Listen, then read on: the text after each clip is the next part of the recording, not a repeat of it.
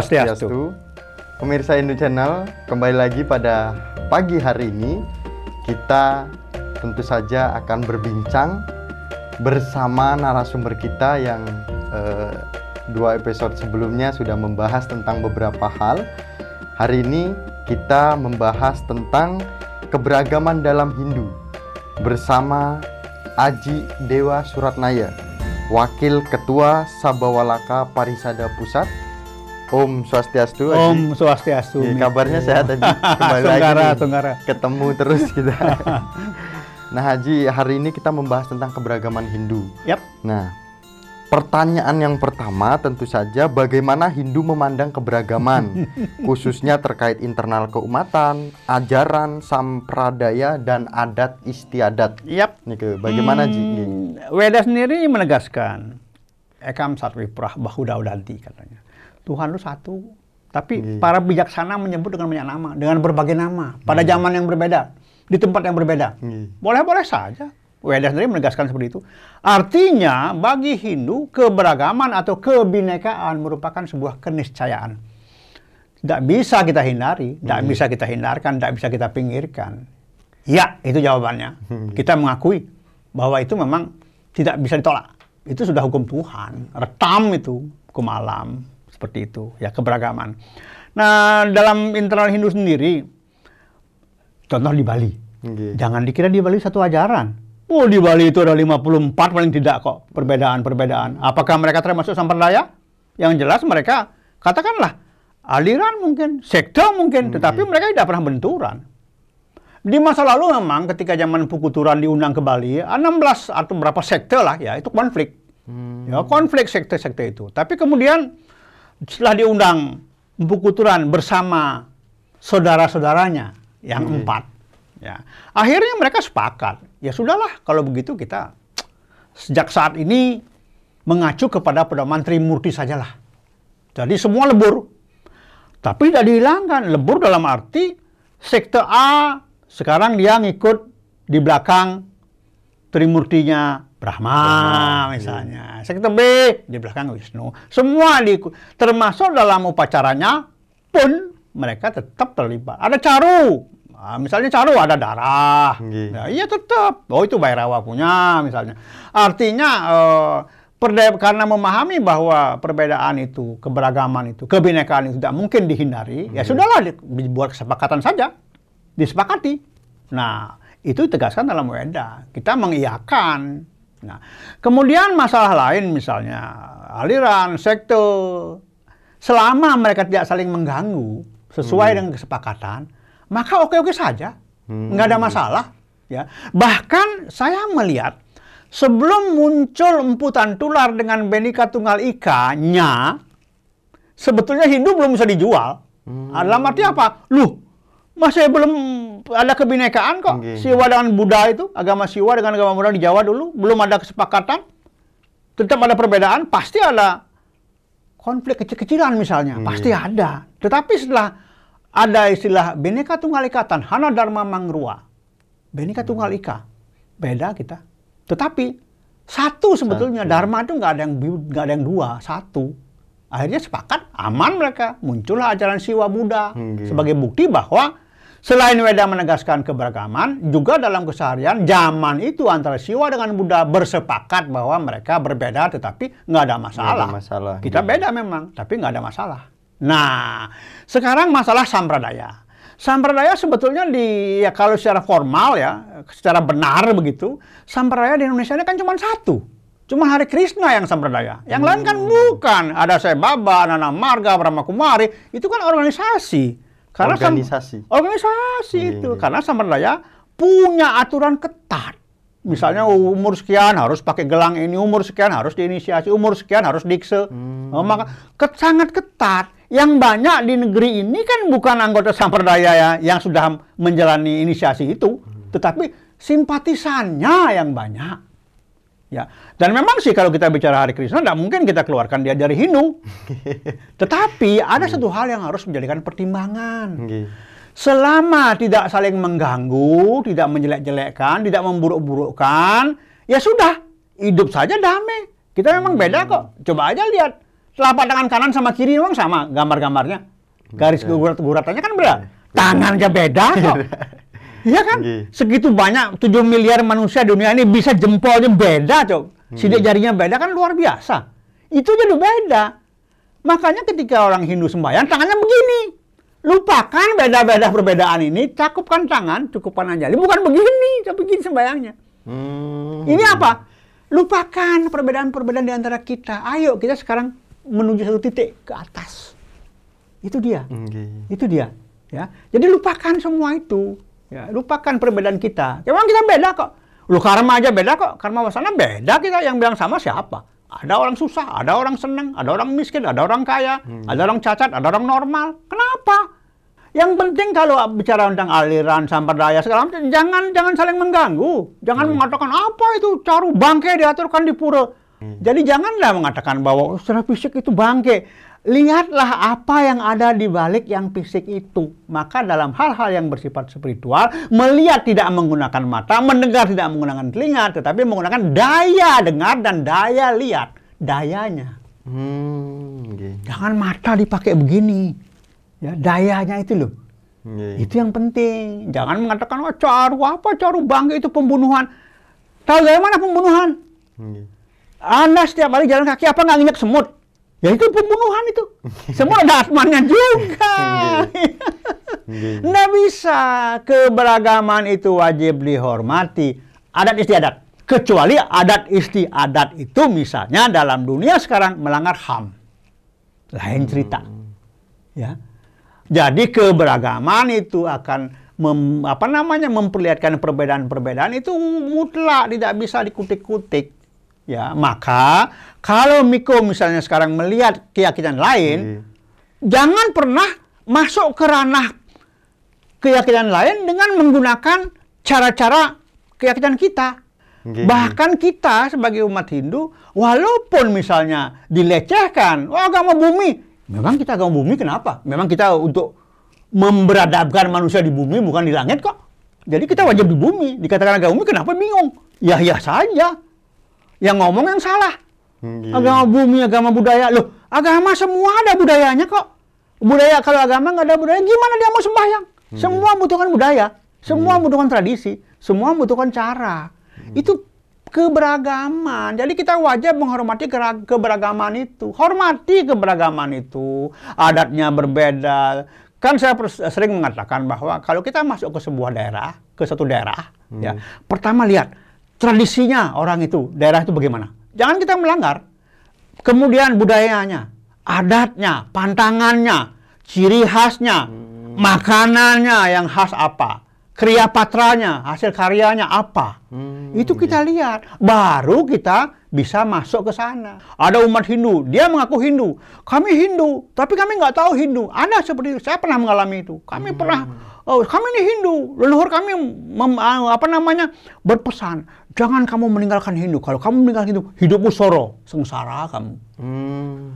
Umat Hindu Madura di Gresik, Nggih. namanya Pak Wongso, mengatakan, pesan leluhur Pak, kakek saya sebelum meninggal berpesan, kamu tetaplah jadi orang Hindu. Kalau kamu nggak jadi orang Hindu, hidupmu soro, sengsara. Sengsara, kamu." Demikian juga seorang umat Hindu penduduk asli Pulau Buru, Nggih. Pak Lintang namanya. Dia mengatakan, kami dipesan oleh leluhur kami, kalau kami meninggalkan, kalau kami tidak beragama Hindu, keramat kami akan hancur. Keramat apa? Hutan yang harus dilindungi. Hmm. Harus seperti itu. Ya kami, ya memang seperti inilah. Ya harus dilindungi. Kami nggak bisa meninggalkan Hindu. Kalau nggak hancur semua ini, nanti anak cucu kami bagaimana? Seperti itu. Ya. Dan kembali, setiap wilayah selalu ada perbedaan. Perbedaan. Jadi keberagaman. Dan ingat, sebelum emputan tular menghasilkan atau menelurkan Benika Tunggal Ika Tanhana Dharma Mangro, Hindu belum punya nilai untuk dijual. Hmm. Karena belum secara sah, secara ajaran mengakui perbedaan-perbedaan dengan yang lain. Nggih. Iya. Wah, kenapa dia nyepinya begitu? Kenapa dia galungannya begitu? Wah, ini salah nih orang Jawa nih aneh-aneh salah. Nggak bisa begitu. Memang orang Bali aja yang benar. Nggak bisa begitu. Tetap beda. Wilayahnya beda, daerahnya beda, kebiasaannya beda, yang lainnya semua juga akan berbeda. Iya. Nggak bisa. Hargai mereka. Salah satu kesalahan kita di dalam masyarakat Hindu ketika kita selalu berusaha, selalu untuk berusaha merubah tradisi etnis lain yang beragama Hindu supaya mengikuti tradisi Bali dengan Banten Bali misalnya. Nggak bisa seperti itu. Berarti kita mencabut dari akar mereka dan mereka tidak akan menikmati itu. Akhirnya apa? Mereka akan meninggalkan Hindu. Salah kita. Salah besar kita melakukan itu. Biarkan mereka apa adanya. Kita tinggal mencarikan pola. Ini kesalahan kita. Jangan coba-coba merubah kearifan lokal. Itu masalah. Nah, Aji, akhir-akhir ini, Ji, nih, Mhm. ada terjadi perdebatan antara ini sudah sampai ke media sosial sampai di mana aja gitu kan. Antara Hari Krishna. nggih, Hari Krishna dan juga nah eh, Hindu Bali. gitu. Jadi begini. Bagaimana? Eh, secara umum, menurut saya, sebaik apa pun teologi sebuah keyakinan, agama oh, bagus banget dia teologi itu pengetahuan tentang ketuhanan. Tetapi ketika keyakinan itu di masyarakat menimbulkan gejolak, maka dia nggak bagus. Hmm, Untuk apa teologinya bagus tapi menimbulkan masalah? nggih. Bukankah kita ingin hidup tentram? Kita ingin hidup damai tanpa harus ada masalah. Kenapa? Sekarang kita punya barang bagus. Kita punya mobil bagus. Nggih. Tapi menyusahkan tetangga untuk apa? Nggih. Untuk apa? Jadi saya sebetulnya ingin mengatakan bahwa ada hal-hal yang mungkin belum dipahami baik oleh HK, oleh Hari Krishna maupun oleh HB Hindu Bali. Hindu Bali. Ada hal-hal yang harus dikaji lagi. Bali penuh dengan petuah-petuah dalam wujud lontar yang mungkin selama ini belum dibuka belum dikaji ulang. Ada hal-hal juga yang harus dibaca oleh HK. Banyak. HK kan sering membatasi diri. Tidak mau membaca kitab-kitab lain Kitab-kitab. seperti Mahanarayana Upanishad misalnya. Dia hanya membaca Srimad Bhagavatam dan buku-buku yang disusun oleh kelompoknya. Kita perlu membaca, kita perlu buka wawasan. Kita ini banyak kurang kok. Jangan menganggap diri paling sempurna. Kita banyak kurang. Saya ya bukan orang baik kok. Saya berusaha jadi baik dan bagaimana membuat orang lain juga jadi baik. Ya, tidak tidak mudah. Sehingga apa? Konflik itu seharusnya tidak terjadi. Ya, kalau kalau saja masing-masing pihak tidak arogan. Hmm, Jangan mengatakan, wah kalau Krisnanya saya di sini, kalau Krisnanya Anda di bawah sini. Oh saya akan balik tanya, kalau surga mah saya sudah bosen. Yang saya cari neraka sekarang, mana nerakanya? Gitu. Dikasih tahu, nggih. Iya, mana neraka? Saya, wah kalau surganya Krishna di sini, wah wah kunta, kalau surga Siwa di bawah. Yang bener aja, Anda ke surga aja nggak pernah. Jadi enggak, sudahlah. Keberagaman kembali merupakan sebuah keniscayaan. Ti- Saya kira mestinya tidak hanya dalam Hindu ya, dalam semua keyakinan ya seperti itu. Ya. Malah begawan kita mengatakan, iya ya tamam prapadyante ya yang datang kepada aku dengan caranya aku terima karena semua itu milikku, semua itu milikku kata Krishna. Tapi kenapa sekarang ada yang mengatakan, wah hanya jalan ini yang benar, yang lain enggak? Hmm, Nah, itu kan udah salah. Dia mengingkari sendiri apa kata-kata Krishna dalam begawan kita. Kan seperti itu. si pengikutnya itu. Iya, ada yang mengatakan lagi, wah itu uh, sloka 325. Ya orang yang memuja alam akan lari ke akan rohnya ke orang memuja leluhur kan. Loh, kenapa? Apa salahnya? Nggih. Memang kalau roh alam betul kalau siapa? Kan Tuhan Tuhan juga ada di situ. Nggih. Ya. Kemudian kalau leluhur siapa? Apa salahnya gitu loh. Jadi sudahlah, kita terlalu banyak nggak tahu. Ya, jangan menjadikan jangan menjadikan pembenaran sebuah menjadi sebuah kebenaran. Pembenaran itu setelah mati kita baru tahu nanti oh ini benar, ini salah setelah mati. Nggih. Kalau sekarang sih enggak. Semua kebe- semua pembenaran jadi kebenaran. Pembenaran menjadi kebenaran. Nggih. Setelah mati baru tahu nanti, oh ini rupanya yang benar, ini yang salah. Maka banyak orang setelah mati barulah dia berteriak, saya salah selama ini. Banyak setelah mati. Jangan pernah mengatakan keberagaman salah. Nggih. Jangan pernah mengatakan itu. Nggih, Haji. Nah, kemudian kalau misalnya kita berkaitan dengan HK dan HB ini, eh, eh, cara bakti kita itu seperti apa? Ji? Cara Yang seharusnya bakti. nggih, se- yang benarnya ini seperti apa? Jadi yang namanya bakti itu sebetulnya sesuaikan dengan ada yang di lingkungan. Nah, begini, begini, begini. Hindu di Nusantara ini tidak seluruhnya mengacu kepada Weda 100%. Nah, Ong datang juga Hindu ke Indonesia sepotong-sepotong kok. 200 tahun sebelum Masehi sampai tahun 700 mengalir ajaran Hindu dari India. Nah, lumayan 900 tahun. Tetapi setelah tahun 700 India dijajah selama 600 tahun. Putuslah hubungan itu. Sejarah nih Kang. Loh, 600 tahun dijajah. Kemudian ditambah lagi dengan 200 tahun dijajah. Putus hubungan itu. Akhirnya apa? Hindu yang berkembang di Nusantara, khususnya di Bali dan Jawa, mengikuti apa yang sudah ada di Jawa dan di Bali. Jangan dikira Jawa dan Bali nggak ada orang. Ada manusia. Jangan dikira, jangan dikira. Kalau orang mengatakan, wah, leluhur orang Indonesia adalah orang-orang dari Cemba. Sebelum orang Cemba ke sini, mereka sebagai pengungsi di sini sudah ada manusia kok. Akhirnya ajaran yang sepotong itu masuk ke sini tidak lagi 100% ya, tidak fully full, tidak fully Vedic, enggak 100% Vedic. Tidak lagi tidak Brahmanisme, ya, tidak 100%, tetapi dia sudah beradaptasi dengan apa yang ada di sini. Coba tanya, adakah di, di India itu pemujaan leluhur? Hmm. Apa? Ada? Tidak ada. Tapi di sini kental sekali agama Hindu dengan pemujaan leluhur. Nggih. Kemudian yang lain misalnya kearifan lokal beda di sana dengan di sini. Geografi kita pulau-pulau dengan berbagai beragam budaya tradisi segala macam. Dan karena kita sangat menghargai kebinekaan ya otomatis ya pasti juga berbeda. Nggak bisa. Jadi bakti seperti apa? Ya baktilah seperti apa yang dilakukan oleh leluhur. Kenapa begini? Nggih. Kenapa nggak begini? Karena leluhur kita begini dulu semua. Nggih. Kita ngikut. Bakti seperti apa? Bakti yang selama ini diwarnai oleh tradisi leluhur. Itulah Hindu kita. Hindu Nusantara, Hindu Indonesia. Tidak persis dengan Hindu India. Nah coba lihat. Hindu India. Apa pendeta di India sama dengan pendeta di Bali? Rambutnya dipusung? Tidak. Tidak ada. Kalau di Nepal ada. Pendeta kita tuh lebih mirip dengan pendeta di Nepal.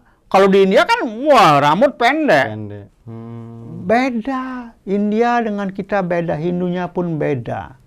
Arsitek, eh, arsitekturnya pun beda. Ya, pemujaan leluhur, kearifan lokal, bangunan-bangunan beda. Memang di India ada Meru? Nggak ada Meru di India, tapi di Nepal kenapa ada?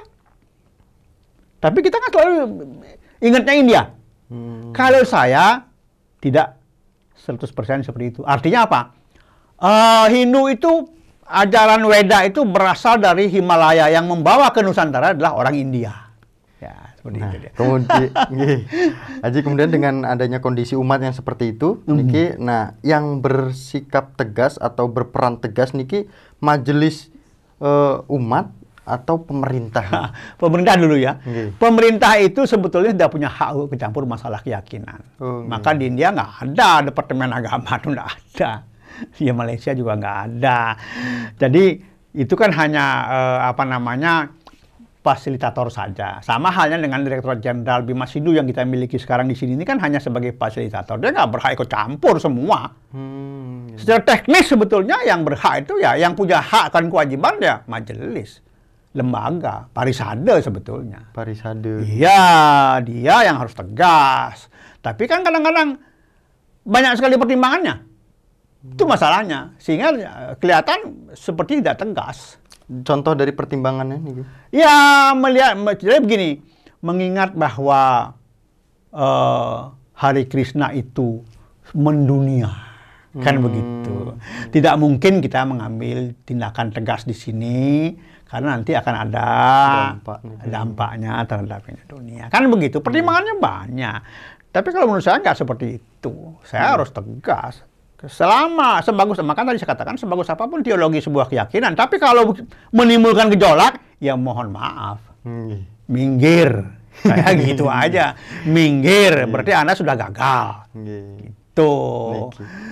Apalagi Anda berani mengatakan ajaran ini salah, itu jelek segala macam, tidak bisa. Tahun 1976, yang namanya Prabu Pada, Srila Prabu Pada, beliau datang ke Jakarta, langsung dari bandara ke Taman Mini, beliau uh, duduk di depan Padmasana dan mengatakan, ini Hindu yang benar.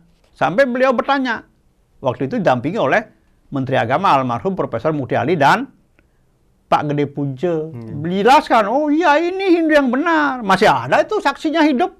Mangku Taman Mini sama Padang Hadana yang menyaksikan peristiwa itu. Srila Prabhupada mengatakan, ini Hindu yang benar. Berarti kan beliau mengakui, hmm. ini Hindu yang benar. Dan beliau mengakui bahwa beliau sebenarnya Hindu. Ini yang banyak tidak diketahui.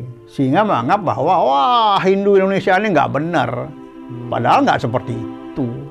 Ya inilah hmm. ada hal-hal tertentu yang muncul dari egosentris menganggap dirinya lebih benar, lebih tahu, lebih mengerti tentang hidup dan mati, padahal dia masih hidup belum tahu matinya seperti apa. Nggak tahu ke depan seperti apa, sekarang sudah berpikir, sudah mengatakan bahwa saya tahu ini, padahal tidak tahu. Manusia itu banyak kesalahan. Saya sendiri banyak kesalahan, banyak kesalahan pak sebetulnya. Hmm. Ya, seperti pengalaman tentang eh, yang kita bahas pada hari ini menjadikan eh, apa namanya menjadikan pembelajaran atau bisa dilihat acuan-acuannya di mana terus untuk episode selanjutnya akan kita bahas lebih detail lagi terkait dengan keberagaman Hindu di Indonesia. Ya. Kami tutup dengan para masanti. Om Santi Santi Santi. Oh, terima kasih ya Ji. Sama-sama.